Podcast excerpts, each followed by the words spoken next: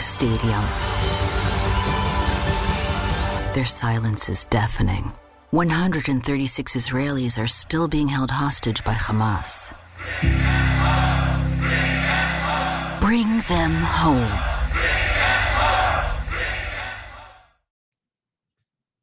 What is up, Dodgers Nation? Welcome to an episode of Dodgers Dugout Live. It's got the comments down below. On today's episode, we've got some trade targets that the Dodgers should focus on. Can the Dodgers trade for Tyler Glasnow? Should they do it? Got some thoughts on that. Three other pitchers they should absolutely consider trading for. We're going to talk about the Gold Glove Award. You got three Dodgers that are finalists. Who will win? We're going to talk about the postseason, but I want to start with Max Scherzer.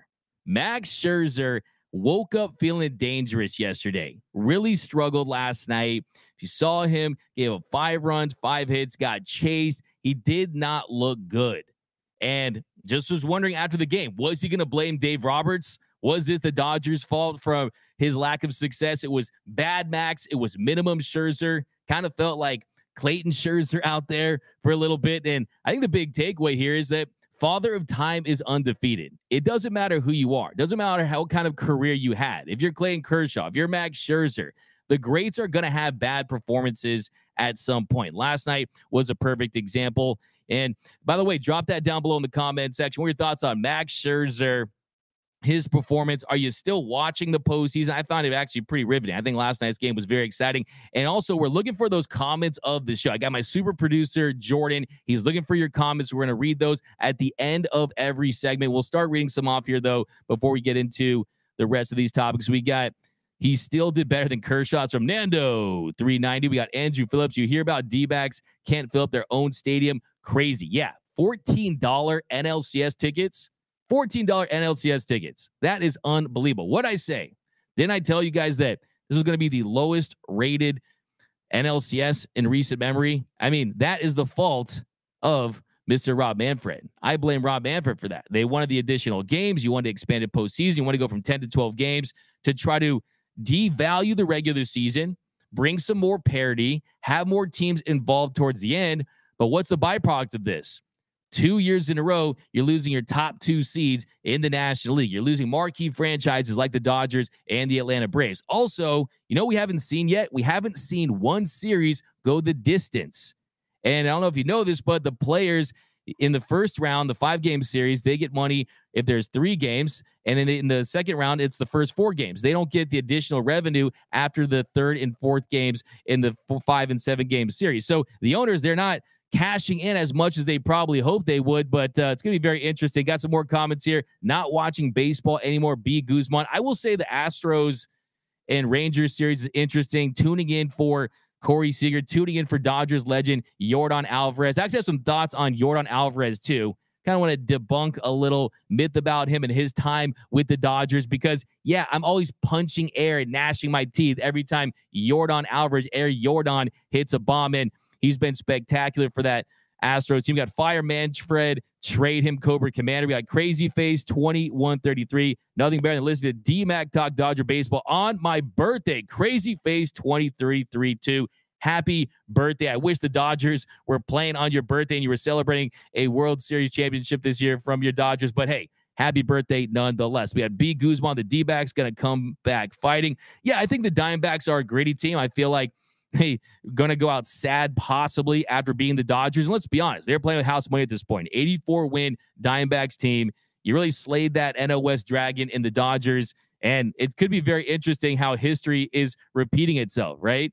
The Phillies beating a second place team in the NL West that beat the Dodgers to get to the World Series. And yeah, just watching this Phillies team, I can't help but be even more frustrated with what we saw from the Dodgers. I mean, you see the fire they play with, you see the personalities on that team.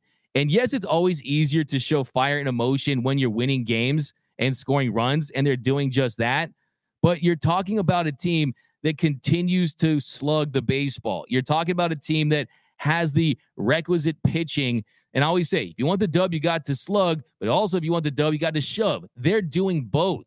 So, yeah, I think that definitely is the blueprint also, it's very interesting to watch Trea Turner have so much success for that Phillies team in the postseason. What are your thoughts on Trea Turner absolutely balling out because, yeah, I got to give him credit. I mean, I think the thing with Trea Turner, my whole take on Trea is I'm happy for the guy, right? Glad he's having success. And what did Andrew Friedman say a couple days ago? He was asked about can you build a roster for October? Can you assemble a roster that's filled with players that have track records of performing well in the postseason? Can you do that? And his answer was a little defiant. He was edgy and he said, that's not possible because players are volatile, right? Not in those words, kind of paraphrasing a little bit, but in my opinion, yeah, players are volatile. They're not going to perform the same in the postseason every single year because it's such a small sample size relative to your regular season at bats. But if you look at Trea Turner in the postseason, it definitely is a little frustrating for Dodgers fans. In this Arizona series, the NLCS two games, hitting 500, three for six, a 1792 OPS, has the home run. In the NLDS against the Braves, had an OPS of 1441, went eight for 17, two doubles, two home runs. Okay. Trea Turner, who had a very rough start this season, right? Very rough start this season. And what did the Philly fans do? The Philly fans supported him. They didn't boom off the field. They didn't throw batteries at him like the Philly fans did to Santa Claus there at the Eagles game in the 90s. They were supportive of him. So I think there's a lot to learn from the Phillies. Look at those fans. Dodger Stadium is great. It ain't close to the bank right now. The bank is the most lit stadium in Major League Baseball. From start to finish, they are loud. That place is raucous. It feels like you're at a UFC event or an NFL game or something like that. That place is pumped. And yeah, I don't think that the Dodgers missed out on Trea Turner. I still think ultimately he was going to sign with a team on the East Coast. And I think he was using the Padres for leverage. But the Dodgers, they didn't even offer him a contract. So that's pretty interesting. But I think at the end of the day, I'm not going to lose too much sleep over the Dodgers not bringing back Trea Turner.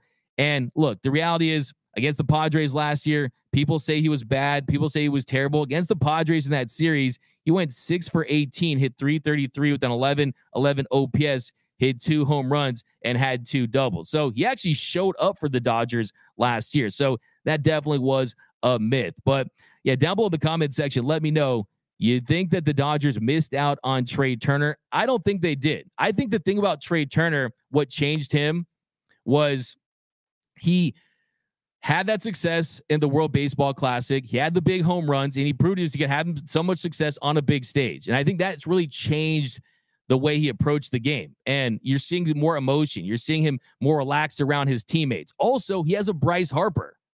I think that there's really no one, I don't think, on the Dodgers that embrace Trea Turner like Bryce Harper, his BFF from their days back with the Nationals, embraced Trea Turner. And yeah, for obvious reasons, they had a a, a long standing relationship, right? They were teammates for a long time. So that makes sense. But still, I mean, Bryce Harper wearing a Trea Turner t shirt to the games. I think, hey, maybe if the Mookie Betts or Freddie Freeman, some of these guys kind of embraced him more, maybe there's a chance that he stays with the Dodgers and they end up going to the West Coast. But yeah, his wife was from New Jersey. They wanted to be on the East Coast. He's from Jupiter, Florida. He went to NC State. I just could not envision him playing with the Dodgers. I think he fits perfectly with the Phillies. I think the fact that he signed with that team for so long, you want to make things work. When you know that's your home, you're going to try to make things work. With the Dodgers, he tried to get out of that trade originally and he eventually, of course, with the slide heard around the world, we saw that slide. Still, I think on the Dodgers dugout Twitter has like 15 million views. Still smooth, smooth as butter, right? And I just don't think that the smooth slider raider, that's what I used to call him.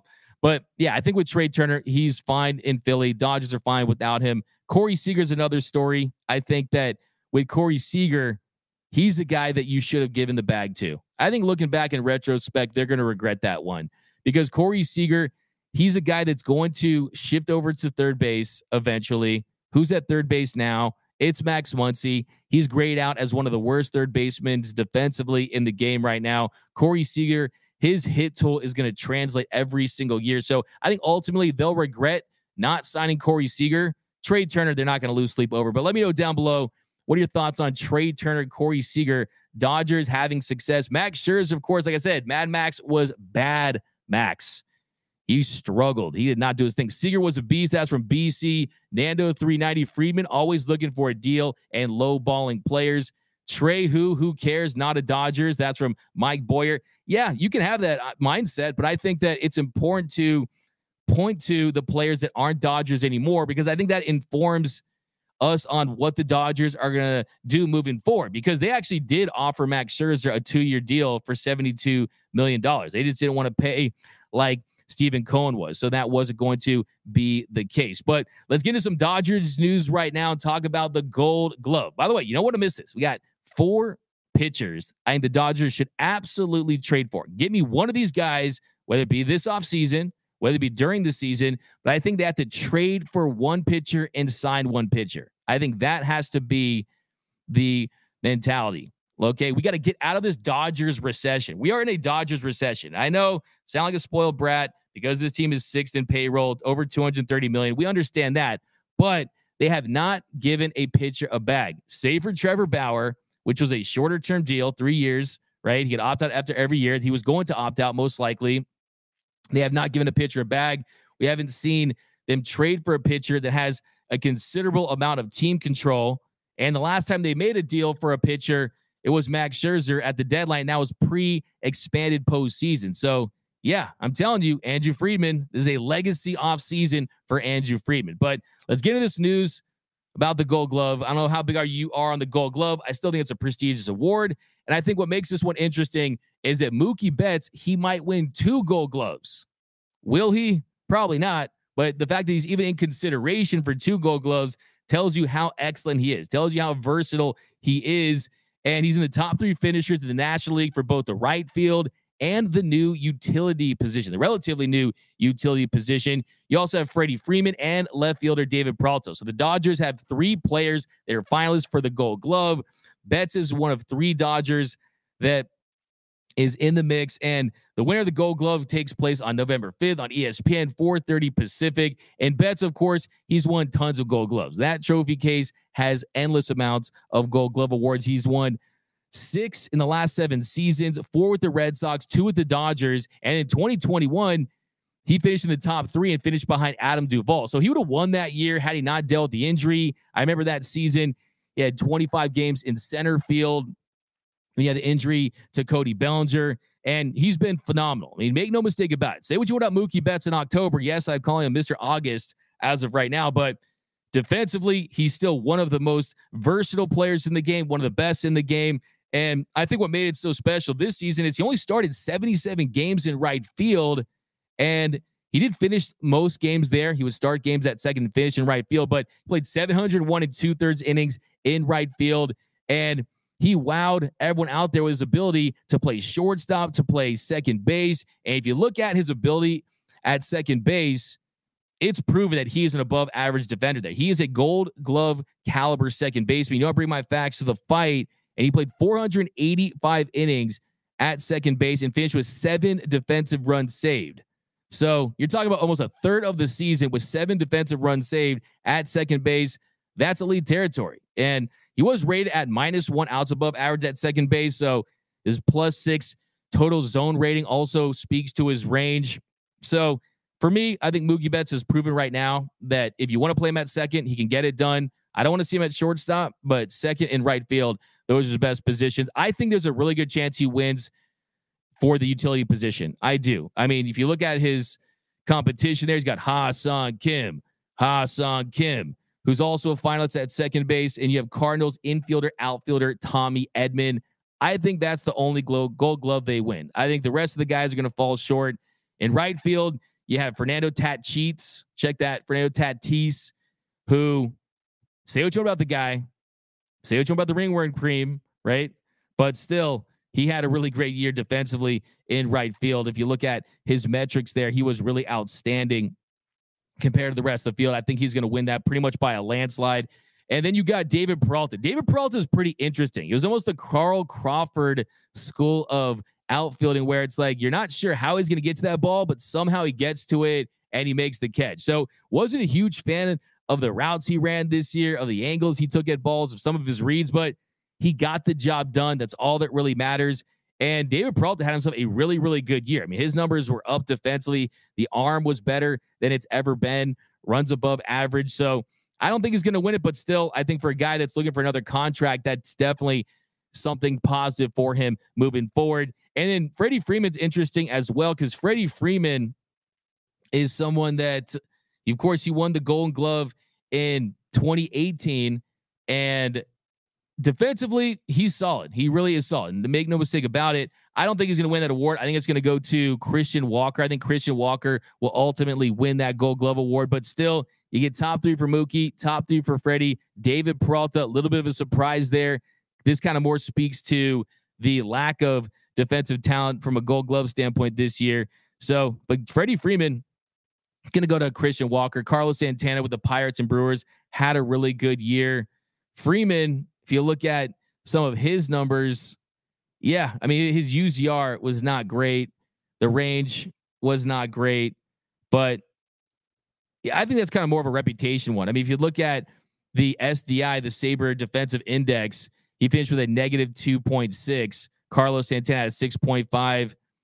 Fernando Tatis, a 16 in right field, and Mookie Betts, a one. So, yeah, so that's pretty much what you need to know is that Mookie Betts is probably going to win for utility, and they're not going to win in left field and first base. By the way, who was the last Dodgers first baseman to win a gold glove? Let me know down below in the comments so you can get it first. Don't look it up. But uh, we're going to talk about these pitchers real quick, but let's dive into these comments. We got, I don't feel like Trea was completely happy with the Dodgers. That's from Cobra Commander. I think this was a business decision for Trea Turner. Does he run? He can run. He can hit. He had Jon Hamm narrating his hype video when he, he entered his free agency. I think he wasn't going to be on the east on the on the west coast. Trea, who we got more Trea Seager was a beast. We got DMAC. Do you think there's a lot to be said about playing for your hometown team? That's for Ryan. I think it's always nice when you have the prodigal son, right? But we've also seen examples where it hasn't worked out. I'm looking at you, Darryl Strawberry. I'm looking at you, Eric Davis, right? I mean, there are instances where it has worked out. And I think in baseball, I mean, there's so many players that are from the Dominican Republic, Venezuela, Cuba, right? Japan. We're going to see hopefully next year on the Dodgers that it's kind of rare. So, as far as the baseball factories go, it's cool to see when it's possible. Look at Don Drysdale from the Valley, from the 818. But uh, I don't think it makes a huge difference. I think that you've heard players talk about not wanting to sign with their hometown team because it leads to more distractions. It leads to the hangers on, your family members always want to be at your game. So, as far as focus, I almost think it's better to not play for your hometown team. I would probably prefer it, but it's always more, special. I mean, look at Justin Turner, of course. I mean, he went to Fullerton. He's from Southern California. I think that was more special. He talked about how Justin Turner talked about one time how he remembers watching the Kirk Gibson home run at his grandma's house. So, kind of having that lineage and kind of knowing how special it is to be a Dodger, I think that always helps. And there's also, too, do you play for your team that you grew up loving? Corey Seager grew up loving the New York Yankees and idolizing Derek Jeter. So, yeah, I don't think it makes too big of a difference, but I think it's cool. It's like an added layer. I think it's different for different sports for sure. I mean, look at Lonzo Ball and the Lakers. Didn't quite work out. Look at Russell Westbrook and Lakers. Didn't quite work out. But a couple more here down below. We got Ivan says, DMAG, who would you want in third base? That's a really good question. I think the third base position moving forward Michael Busch hasn't had enough experience there. Miguel Vargas, if they're going to keep him in the system, I think it does make some sense to possibly bring back Max Muncy, and then you can platoon Miguel Vargas and Max Muncy because Max Muncy at this point he's the DH man. He's a DH, but you got Shohei Ohtani hopefully coming to town, and he won't be able to play that position. So I think there's a possibility where you could trade. I think there's a possibility where you can make a trade for a third baseman. I think for me, here's what I'll throw out there. I'll probably see someone, I'll probably see someone tweet this out at some point. But I would say Michael Busch, Max Muncy in a package deal. And you can include another couple prospects and try to get Yoan Moncada and Dylan Cease from the Chicago White Sox. So if you're going to go the trade route, Yoan Moncada, he's someone who definitely offensively, he had a down year. There's no doubt about that. Even hasn't really been good at the plate since 2021, but Moncada's interesting. Nolan Arenado's always the dream. We got Gonzo. There you go, Ryan. You guys just guess Gay Adrian Gonzalez down below in the comment section. You are right. Adrian Gonzalez won the Gold Glove in 2016. Kiki for third base. That's from Teresa Gates. That's an interesting idea. Look, defensively, Kike Hernandez is best utilized when you're mixing him in the outfield at the shortstop position, sometimes third base. He graded out very poorly at shortstop last year. So I don't see Kike Hernandez as an everyday player at one position. I think that takes away from his strengths, which is his versatility. Now, Matt Chapman is an interesting name. We're going to talk about him a little more in depth next week. I don't anticipate Matt Chapman being the answer because I think the Dodgers are more focused on adding starting pitching. And I think they want to get one of the big free agents available, Yoshinobu Yamamoto. I don't think they're going to go Blake Snell, but Jordan Montgomery's interesting. I think, of course, you want to throw 20 million a year at Kersh potentially. So I think when you look at the starting pitching, I think they're going to be more focused on that and getting Shohei Ohtani. So I don't think you're going to throw a big bag at Matt Chapman. That just doesn't seem like it's the move the Dodgers are going to make because Chapman he he's good. No, go defensively, one of the best in the game. And by the way, you saw Aaron Nolan Arenado didn't get nominated for the Gold Glove for the first time essentially ever, right? So Chapman, though, this season, he had himself a really good year, but I just don't see the Dodgers paying him. He's a Scott Boras guy. The postseason has 664 OPS, just six games, extremely small sample size. So you can't take too much away from that. But yeah, I just don't see Matt Chapman as a, as an uh, as a truly viable option. I don't expect them to go that route. But let me know down below in the comment section, real quick. Who do you want to see as the Dodgers third baseman? Chapman was hitting eighth in an elimination game this year, LMFAO. Yeah, you guys know I've never been high on Matt Chapman. Like you guys, I've, I've, I've spent episodes on Matt Chapman. He's not someone I'm throwing a bag to. I think defensively, of course, a 4.4 war, that's good overall this season had a 108 OPS plus at 17 home runs, but he's not a needle mover. He's not a needle mover from the standpoint that is he going to change the culture? No. Is he going to change the clubhouse? No. Is he going to do enough offensively to justify really a contract where you're looking at you know 150 million like 150 to 200 million something in that range. I think the answer is no. I personally am not a big matt chapman guy. And like i said a 4.4 war that's really good. That's solid no doubt about it. I mean defensively he is a difference maker. Max Muncy a 2.6 war. So when you look at the the, the cost benefit analysis on that one the math ain't mathing right? When you talk about 14 million for max Muncy on a one year deal and those 36 home runs and 105 RBI. But uh, we got Mikey says Muncy is amazing. Quit doing him. I don't know what that meant. David Sung, DMAC for starting pitcher. Hey, I go out there and serve up bombs just like Lance Lindergaard. But uh, let's jump into the starting pitchers because that to me is the conversation this offseason. Like I said, this is a legacy offseason for Andrew Friedman. I believe in you, Andy. I believe it. Get the water bottle out, get the robe out. This is the season that you prove to the rest of the league, you prove to Dodgers fans that you're not focused on sustainable winning. You're focused on winning next year, right? W I N. What's important now? What's important now is the Dodgers get a parade. What's important now is that you maximize what's left of Freddie Freeman and Mookie Betts prime. What's important now is you get your first full season World Series title since 1988. And you get a parade down Figueroa, down to Dodger Stadium. We want to see that. That is the goal. You want to win championships. And kind of going back to some other things that Freeman said the other day, he said, we need to figure out what we can do differently and how to go about it. So it does feel like there was a little boardroom meeting, and there were that was the big catchphrase this year was figured out. They said about 15,000 times. If you want a drinking game, take a shot every time Andrew Friedman or Dave Roberts say figure it out in a press conference. And to figure it out, I think it's pretty simple. You need starting pitching. You need elite starting pitching. You can't rely on reclamation projects, right? So, what did we learn from 2023? What did we learn from this season that we don't want to have happen in 2024? Don't go the upside play with Noah Syndergaard. Don't go the upside play on the one year guy that you're trying to put in the Dr. Prior pitching lab. I don't know what happened in the Dr. Prior pitching lab. Did they not pay the lease? Did they not pay the rent? Was it getting remodeled? They shut it down because didn't have as many successes this season. Yes, there was the Bobby Millers and the Ryan Brasiers. There were successes, but look at the start of the season, they really struggled. So you look at what they could do differently, and you're talking about a team that didn't have a lead in the NLDS. They did not have a lead. Okay, 27 innings, not one lead. Yeah, why not have a lead? Because the po- the starting pitching was atrocious. Clayton Kershaw was too injured. Bobby Miller, he was too young, too green, too much of a rookie. Lance Lynn was too bad. Lance Lynn was awful. So that's a recipe for disaster. You have an ERA north of 25. So that's where the focus is. Can you fix the pitching? And I have a trade that I think the Dodgers should strongly consider. We have not talked about this guy very much. I think Tyler Glasnow of the Tampa Bay Rays, big dude, six eight.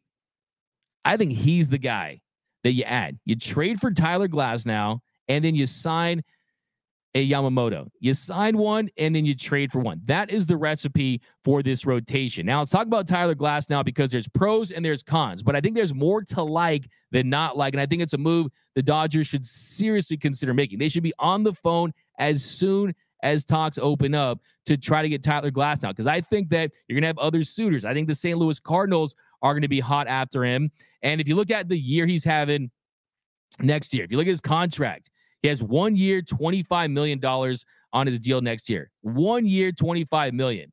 For the Tampa Bay Rays, they're not going to want to pay him one year at $25 million. That is too much for a stadium that can't even fill up a postseason game. Okay. I don't know if you saw the drop. The fans came dressed as seats. You can't have that. You got to move Tyler Glasnow, right? You can't afford the lease. You got to have someone take over that lease and make the payments for you because they can't afford that, right? And I think that their GM, of course, their organization has talked about yes, they do have the financial ability to keep some of these guys, and they're saying that, but that just doesn't fit their model. That's not consistent with the way they do things. So, what are the pros and cons of the Tyler Glasnow? Well, the pros are when he's healthy, he's great. When he's um, able to pitch, health is wealth for Tyler Glasnow. When he's healthy enough to pitch, he's been phenomenal. There's no doubt about it. The only issue is keeping him on the mound. Can you keep him on the mound? His career high in innings is 120. He hasn't thrown a ton of innings in a single season. I mean, that's the big issue. I mean, if you look at since 2019, he's thrown 332 and two thirds innings. And if you look at the war on that, that's 9.3 F war in that stretch. So that's 9.3 F war for every 150 innings pitched. That's really good. Okay, I'll say that one more time. That's a 9.3 F war for every 150 innings he's pitched. Just to give you an idea how good that is, I see a lot of people out there that want Aaron Nola. Aaron Nola is really good in the postseason. Strikeouts were down, the walks are up, the ERA was up in the regular season. He's north of 30. And the words of the great Randy Jackson, that's a no for me, dog, on Aaron Nola. He's phenomenal in the regular in the postseason. He shows up. I just don't think it's going to happen. It's, I think you're going to see this team in the offseason. There's what I want to happen, what I think could happen. I don't think the Dodgers would pay uh, Nola a four or five year deal worth nine figures and up, right? I just don't anticipate that because they know towards the back end of that deal, you're getting a pitcher in his later 30s, in his mid to late 30s. And that's when you start to see the decline. Ask Max Scherzer, ask Clayton Kershaw, ask some of these guys, either you get a decline or you get surgery. And I just don't think that's the investment they want to make. And to compare Glasnow's 9.3 F war per 150 innings pitched, Aaron Nola per 150 innings pitched is a 4.2 F war since 2019. So 4.2 F war per 150 for Nola, 9.3 F war per 150 for Tyler Glasnow. So, yes, Nola is more durable and he's someone that is always going to post. Nola's thrown 500 more innings in the last five years than Tyler Glasnow. And there is definitely something to be said about that. That absolutely is a factor if that's what you're looking for. But the reason why I think Tyler Glasnow is a great fit for the Dodgers is one, LA has depth. LA has young pitchers that can give you innings. Gavin Stone's going to be better next year. Emmett Sheehan's going to be better next year. You still have Michael Grove. You got Bobby Miller. You're probably going to see Landon Knack and Frasso, some of these other guys next season. The Dodgers, they have a war chest. They have a surplus of pitching talent, and you're going to be able to take some of those lumps, take some of those bumps in the road if you have to miss out on Glasnow. And yes, Tyler is made of glass now and probably forever and he's pretty much baseball's version of Anthony Davis. But give me the high ceiling, give me the upside. And Also, give me the fact he's on a one year, $25 million deal. If you're going to trade for a pitcher that has injury issues, well, guess what? The best case scenario is you trade for him that he's on a one year deal. It's not a two or three year contract. What I always say, there's no such thing as a bad one year contract because you're out of it quickly. You're not committed to it. So look at his upside, though. I mean, his upside is ridiculous, man. This is a guy that is elite in so many different categories. And he's someone that has the stuff that's going to play up in the postseason. If you look at his strikeout rate, if you look at his FIP, his ERA, this is someone that has the goods that could front a rotation in a World Series run. It's just about keeping the guy healthy. I mean, last year, coming off the surgery, he ended up with a a 353 ERA, a 363 ERA, but look at the FIP, a 291 FIP, a 275 expected FIP. And also look at that strikeout rate, a 33.4% strikeout rate. That is what you want. Tyler, the outs creator, Glasnow is someone that can absolutely change this rotation. Imagine a rotation next year. We have Tyler Glasnow, Yamamoto.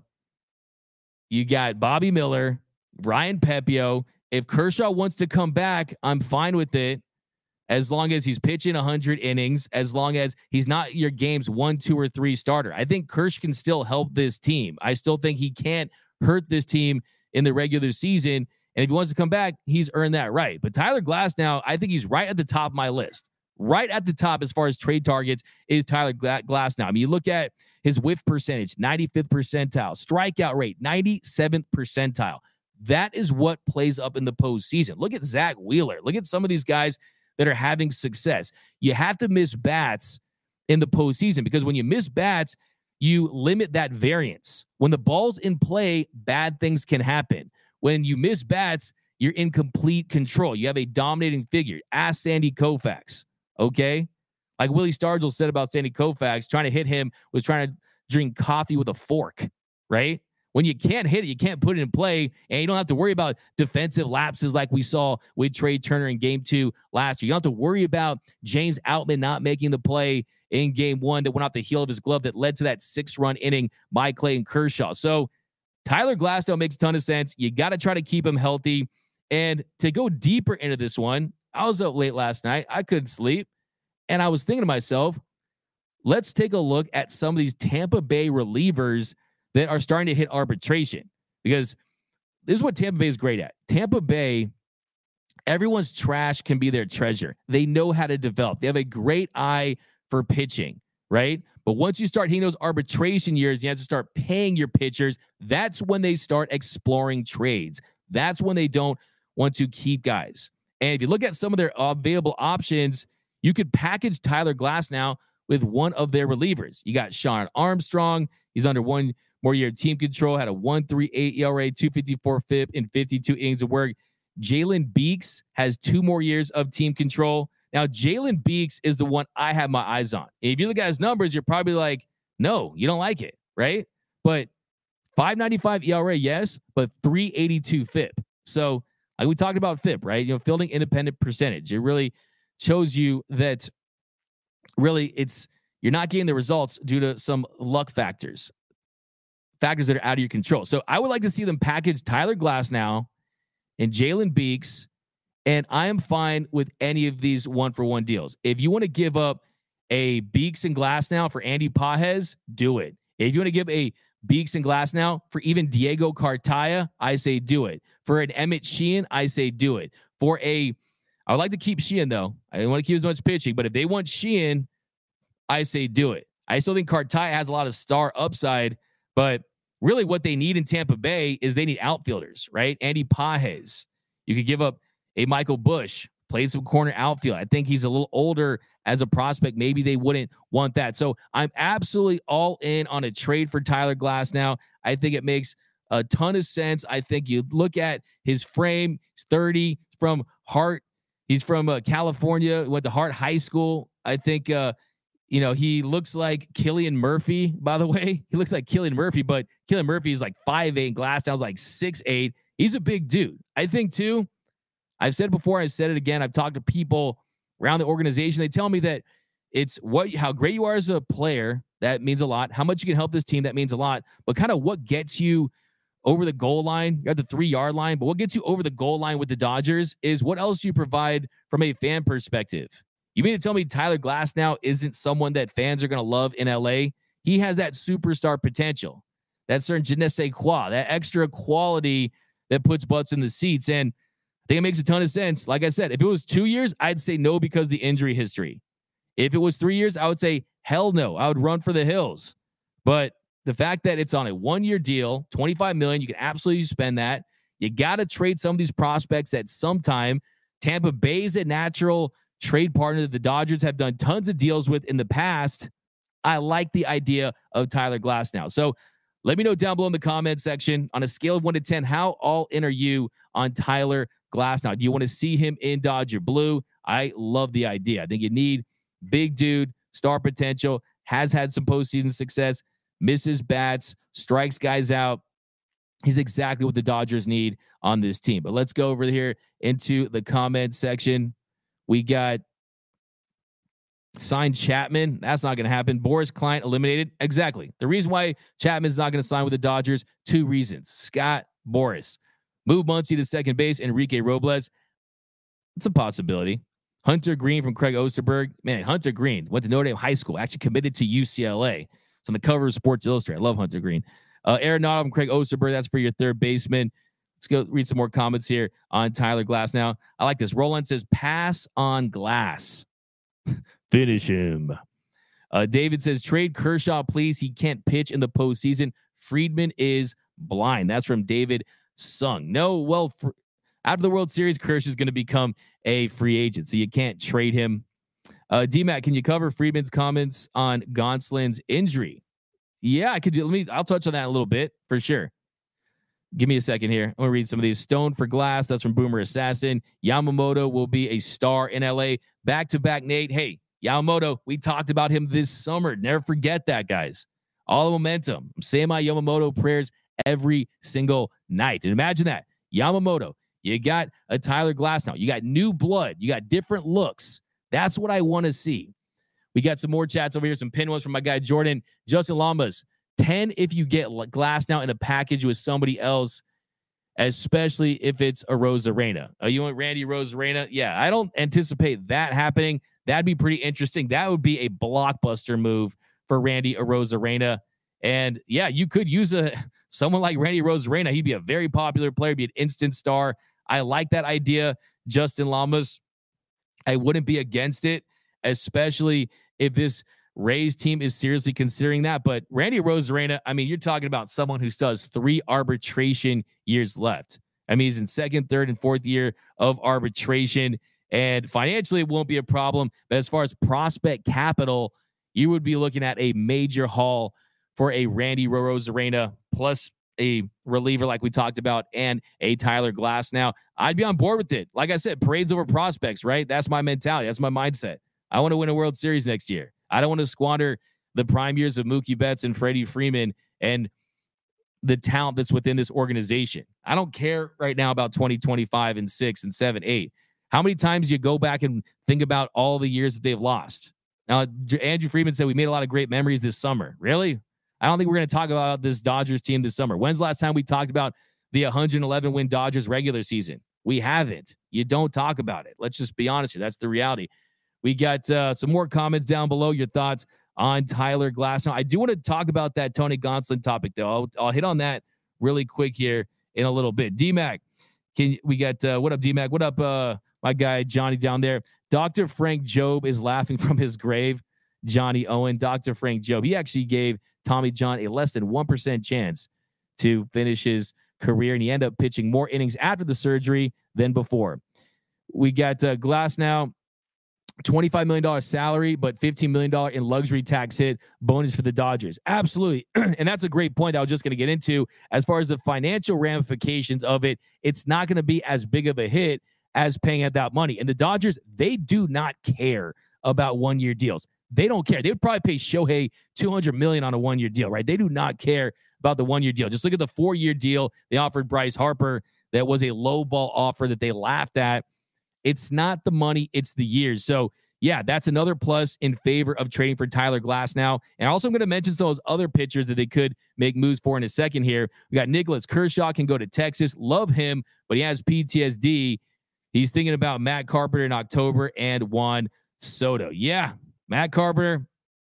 Don't want to unpack that one. We'll probably do some Kershaw only episode at some point this offseason and kind of unpack his postseason history. But yeah, he said it himself. I was in the press room and when he said what he said about dealing with nerves and fearing failure earlier in his career, that to me was a sign that, yeah, the pressure might have been a little too much for him early in his career. And he had to, have to go out there and execute pitches, and he was capable of doing it. He just didn't. But uh, I don't think that's a reason for him to go to Texas. I think Texas would be a bad fit for him because I think their fans would expect three time Cy Young Award winning Clayton Kershaw. They would expect the version that is still somewhat good. I mean, he's just a year removed from an all star team. If he can get healthy again, I still think he can post a sub three ERA and contribute to this team as long as you keep that innings count at a respectable level. But I don't think he's going to play for another organization. His three options, though Rangers, Dodgers, retirement. I think I'd rank it number one, Dodgers, Ra- Dodgers and retirement. They're like, I'd give that, that's pretty much 60 40 50 50. I don't know if you guys know this, that before game three, Clayton Kershaw, he was by himself. He took a big stroll around the ballpark there in Arizona, wasn't talking to many people, was just kind of soaking it all in. And that tells me that one, he had no confidence in Lance Lynn, and he knew Lance Lynn was going to be a bust that night and they're probably going to lose. But two, that that could have been his last game as a Major League Baseball player. So did I find that very interesting? I don't know if you guys know this. Clayton Kershaw walking around Chase Field, soaking it all in, feeling the moment, embracing the moment. Some of his comments this year to the young guys saying, You never know how many times you're going to get to experience this. Cherish each moment, embracing moments. So, yeah, I think ultimately, though, his body is going to decide for him. His shoulder is going to decide for him. And if he's able to pitch and be effective and stay healthy, or at least have a chance to, I think he's back there's any chance that he's going to be pitching injured and be a shell of himself, I don't think that's going to happen. I expect him to retire at that stage. It would be tough considering he's 56 strikeouts away from 3,000. Then last year before the injury, he was still very effective. And I think people just assume that Clayton Kershaw is like 10,000 years old. He's not. He's not 10,000 years old. I mean, this is someone that is still younger than a lot of pitchers out there performing. He's younger than Verlander. He's younger than Scherzer. He's 35 years of age born on March 19th, 1988. Uh, but that arm, he's pitching with a check engine light on. And unfortunately, that might be the reason why he calls it a career. But uh, some more comments here, and we'll continue to run down this list as far as the trades the Dodgers should make. There's some more here. Stone was such a bust. It's just one year, and he'd actually did pick it up a little later. But he had an ERA over nine, eight home runs It's tough to argue with you. Definitely wasn't a good first showing for Gavin Stones. Fans will love Ohtani and Yamamoto back to back. Nate, it feels like you guys are eh, all in on my offseason agenda. I appreciate that. We got uh, Boomer Assassin. So what DMAC is trying to say is he wants glass now. There we go. There's my comment of the show. That's from Boomer Assassin. It's a fire take. But yeah, absolutely. I want glass now. But uh, and to look at the glass now half full, it's like I said, he is someone that is elite when healthy, and you can really protect your asset if you're the Dodgers by knowing that he's going to produce when he's in there. But let's run down some of these other names real quick. And how about Mitch Keller? Mitch Keller is someone that has a couple years of team control. He made his first All Star appearance last year. He's going to be under team control until 2025. The Dodgers were involved in trade talks. They contacted the Pittsburgh Pirates about their interest in Mitch Keller last year. And he's someone who I could see on the Dodgers. I think not a lot of people talk to, a lot of people think about just because he's not one of these bigger brand names, but he's filthy. I mean, averages over 95 on the fastball, one of the best four seam fastballs in the game. I think the Dodgers need a pitcher that can be effective with that pitch specifically because that is something that plays up in October and throughout the year, the way the game is going that deal is going to require more. You might have to include a Diego Cartaya plus an Emmett Sheehan or a Gavin Stone, someone like that, one of these top level prospects to get him, I'd be on board though. Like I said, I'd be on board with a Mitch Keller. He's someone that's not going to get the pub, but he's someone that could absolutely change this rotation and could be a frontline starter. Also, too, like the fact that you would be getting younger as a rotation. We've seen some older guys and they tend to break down, and you wonder how much of the tank they have. And I think for him, and this Pirates team, they're going to try to drive a hard bargain. They're going to want a lot for him because Mitch Keller has said he wants to stay in Pittsburgh, he wants to finish his career there. But guess what? Nobody finishes their career in Pittsburgh, save for probably Willie Stargell, right? It just does not happen. So uh, he's the name I definitely would strongly consider. Give me some Mitch Keller. Then Corbin Burnes, we've talked about Corbin Burnes at length. He's another name the Dodgers should go after. He's someone from California. He has one more year under team control. That's another guy that, hey, give him a Miguel Vargas, give them a Michael Busch, See if you can pull off a deal with some of your top prospects, but you wouldn't have to overspend if they were willing to deal. The big question there is Bob Nightingale said recently that he doesn't anticipate them trading him right now, but if they're not contending and you get towards the deadline, they're going to absolutely trade him. So that's the big key. He might be more of an in season trade. I don't know if you guys know the drama, but Burnes was not happy with a very contentious, very contentious arbitration trial there with the organization last year. So give me Corbin Burnes. I would love that. And then Dylan Cease, another one that I think has the potential for a package deal with the Moncada, with someone else on that team. You go true blockbuster. Maybe you include, maybe you do pick up Max Muncy's $14 million deal and then try to package him with a Michael Busch, right? With an Andy Pages with some other players to try to get a Dylan Cease because he's another guy that has the the prospect capital on lock in the sense that he's under two years of team control. So the price would be higher. So as far as price goes, I'd probably rank it. I almost feel like Tyler Glasnow when you consider his salary and his contract and the fact that he has that injury history. I think that price wise, Tyler Glasnow could be the cheapest of this group. And I also think he could be the best in the postseason next year. So, value wise, that could be the play. And then behind that, probably a Corbin Burnes. On his best day, he's probably the best of the bunch. Maybe him and Dylan Cease, if he's on. But we saw he didn't perform well against the Diamondbacks. So I think Corbin Burnes is another guy that, since it's a one year deal, you're probably going to get it during the season. He probably would be second. And then I would say Mitch Keller and Dylan Cease, because they have multiple years of team control, those will be the most expensive. So it really comes down to do you want to bring in guys that you have more team control with?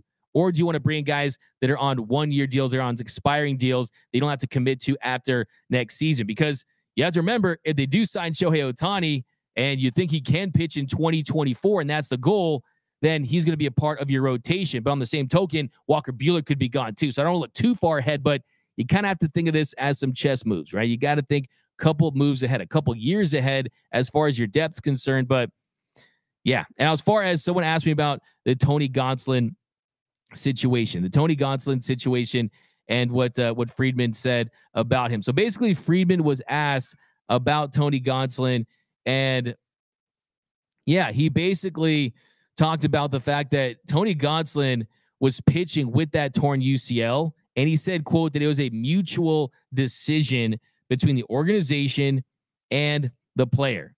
And if you guys are watching my show the entire year, I was screaming at the camera saying, Hey, the cat needs to go to the vet, right? The cat only has nine lives, and I think he's on his 10th, right? And every time he was going to that meowed, it wasn't good because he had diminished velocity, he had diminished command. He was leaving that split finger changeup up upper in the zone, was not hitting his spots as much. And what I say, I was like, you look at the incentive based contract that this guy has. He knows he's probably going to have to go under the knife no matter what. He's trying to, one, be the hero, play some hero ball in that clubhouse by eating innings like he was. And it was at a time when they didn't have the depth. So that really is the fault of the organization, right? So he was out there giving them innings. I also think he was trying to get every single penny that he could to try to get that contract because he ended up making 20 starts in 2023 and that added an extra $2 million to his base salary for 2024, which is now $5.4 million. So ask yourself that question. You know what these players like? They like World Series trophies, they like All Star appearances, but you know what they like more than anything else? A check. Okay. And he got himself a nice check by pitching through that injury. but I do think that the Dodgers should have enough pitching to be able to avoid having a guy pitch through a torn UCL. So they did kind of just kind of slip that one under the rug right there and didn't go too deep into it. But yeah, that's definitely not something that you want to see repeated. I don't want to see pitchers pitching through injury, but the reality is it goes both ways. It cuts both ways. If the pitcher wants to pitch, they're going to let him do it. I mean, look at the Blake Treinen situation a few years ago. They wanted him to get surgery. He didn't do it. And at the end of the day, you can't force a guy to have surgery. But what this does do is it sets back the time for which they can return. So you could have expedited that return if you're Tony Gonsolin, but hey, he'll be chilling with that 5.4 million that he's set to earn. But what are your guys' thoughts on that? That's very interesting conversation because I mean, you got 52 52 games started by your rookies this year. That's a third of your freaking schedule, man. So, yeah, I mean, that's relying on rookies. So, do a couple more comments here and then uh let me know down below. Corbin Burnes is a Boras dude. Yeah, he's a Boras dude, but that doesn't matter on a one year deal when you're trading for him, right? That only matters when you hit free agency. And I think you make a good point in that if you do want to trade for guys that you want to have a chance of signing, maybe you do consider that. But I don't think that would be the case. I think that if they went the trade route, it'd be because you know you're going to get a guy for one year, possibly two years tops, and you're getting that player when he's in his prime. That's the thing with starting pitching that was going to be the rare thing about Julio Urias is Julio Urias was going to be able to hit free agency at such a young age. I mean, Julio Urias just turned 27. You rarely see that for starting pitchers. Usually you're in your 30s. So that's why teams have been paying pitchers because you're getting them when they start to fall out of their prime. We got the Burnes and Adames package deal. James, you sound I had that record on repeat all off season last year, right? I try to manifest that. And uh yeah, the the thing is that uh, Adames is going to be gone. So yeah, Willy Adames is someone that uh, is one more year of arbitration. So another guy that uh, is under team control. I wouldn't be totally against that, but you extended Miguel Rojas. You have Gavin Lux coming back. I don't anticipate that. Uh, but we go. Dodgers need to lock up Buehler long term. I think they need to see how he pitches this year. LOL, my bro said meowed. Finish him. what up, NS? Uh, whatever. Yeah, I agree. Well said. Okay, geez, man.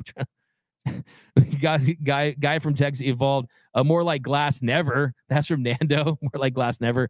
So I guess that's what we're gonna do, right? Just Tyler Glasnow puns for like the rest of the off season. I love it. But uh, let's do a couple more here, and then we'll let you guys enjoy the rest of your Thursday afternoon here. By the way, if you guys have not, be sure to hit that like button for your Los Angeles Dodgers. Hit that like button if you want to see Andrew Friedman cook this offseason, bring in an Ohtani, make some moves. And also be sure to hit that subscribe button and hit that notification bell. I love cold water. We got trade for Ha-Seong Kim. We need a shortstop from Justin Kim 2000. DMAC Jr. Urias will be playing the Prison World Series. okay. Um, we got MB Adames K is way too much. Yeah, he's a very three true outcome player. Can give you some pop, but yeah, his strikeout rate is right up there with the the highest of the league. Trade for Shane Bieber. That's another name that you could talk about for trades. And Shane Bieber is someone that got injured last year. He's someone that uh, he's a UCSB guy. Bring our UCSB guys home. Not a UCSB guy, but UCLA, so UC system. But uh, Shane Bieber is someone that I'm like, I'm not a believer, right? I don't think he's someone that is going to move the needle because the injuries have been an issue. The stuff has been down. The strikeouts have been down. If you look at in 2020, when he won the Cy Young, you know, 163 ERA in a shortened season. If you look at that Cape strikeout per nine, it was at 14.2.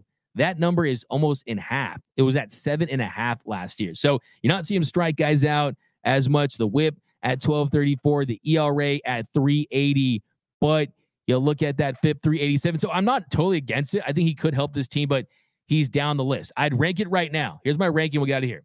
Tyler Glasnow one, Corbin Burnes two, Dylan Cease three, Mitch Keller four, and Shane Bieber five. That would be my five as far as trade targets. But uh, thanks again, guys, for rocking with us here for another episode of Dodgers Dugout Live. We appreciate you guys for all the likes, for watching the show. We're going to be rocking with you all off season long, Monday through Friday in the mornings here on the Dodgers Nation YouTube channel. We'll read some more on the way out. Play me or trade me, Michael Busch, RDS. Yeah, like I always said, you got to trade. him. He's going to be the Michael Busch is going to win Rookie of the Year for the Dodgers at age 45, right? and we do not want to see that. Franklin Dominguez, yet get some good hitters at their base. Don't worry, I'm going to spend entire episodes on hitters. We'll see. Jorge Soler, uh, Steele, Ha-Seong Kim. Let's get Bauer back. LMAO, Andy. Um, we got Ohtani and Yamamoto would be outrageous if we could pull that off. Absolutely. I think we would all forget. I would have selective amnesia, right? I would have a memory like a goldfish about what happened the NLDS if you were able to pull off a deal where you sign Ohtani, you get Yamamoto, you trade for Tyler Glasnow. But we're going to manifest hard this offseason, guys. We will. Let's bring in Drysdale. We got any pin ones on the way out. We got Kershaw, Drysdale, Hesop Choi Glasnow is another injury risk. It is a risk. There's no doubt about it. But I still think, yes, like what up, Alex over there? But that's going to do it, guys. If you haven't yet, be sure to subscribe to the channel, hit that subscribe button, hit that notification bell, hit that like button. Also, be sure to look for us tomorrow. We're going to get Jerry Hairston possibly tomorrow, might push it to next week, but I'm very excited to have Jerry Hairston Jr. on the show. And uh, got Kershiser down below. But uh, yeah, thanks again, guys. Remember, nothing brings us together quite like Dodger baseball. And until next time, think blue, bleed blue, and I'm out. You know, when you're listening to a true crime story that has an unbelievable plot twist that makes you stop in your tracks? That's what our podcast, People Are the Worst, brings you with each episode. I'm Rachel. And I'm Rebecca. We're identical twins who love true crime cases that make you say, didn't see that coming, and we hate the people responsible for them. Listen to People Are the Worst now on Apple, Spotify, or wherever you get your podcasts.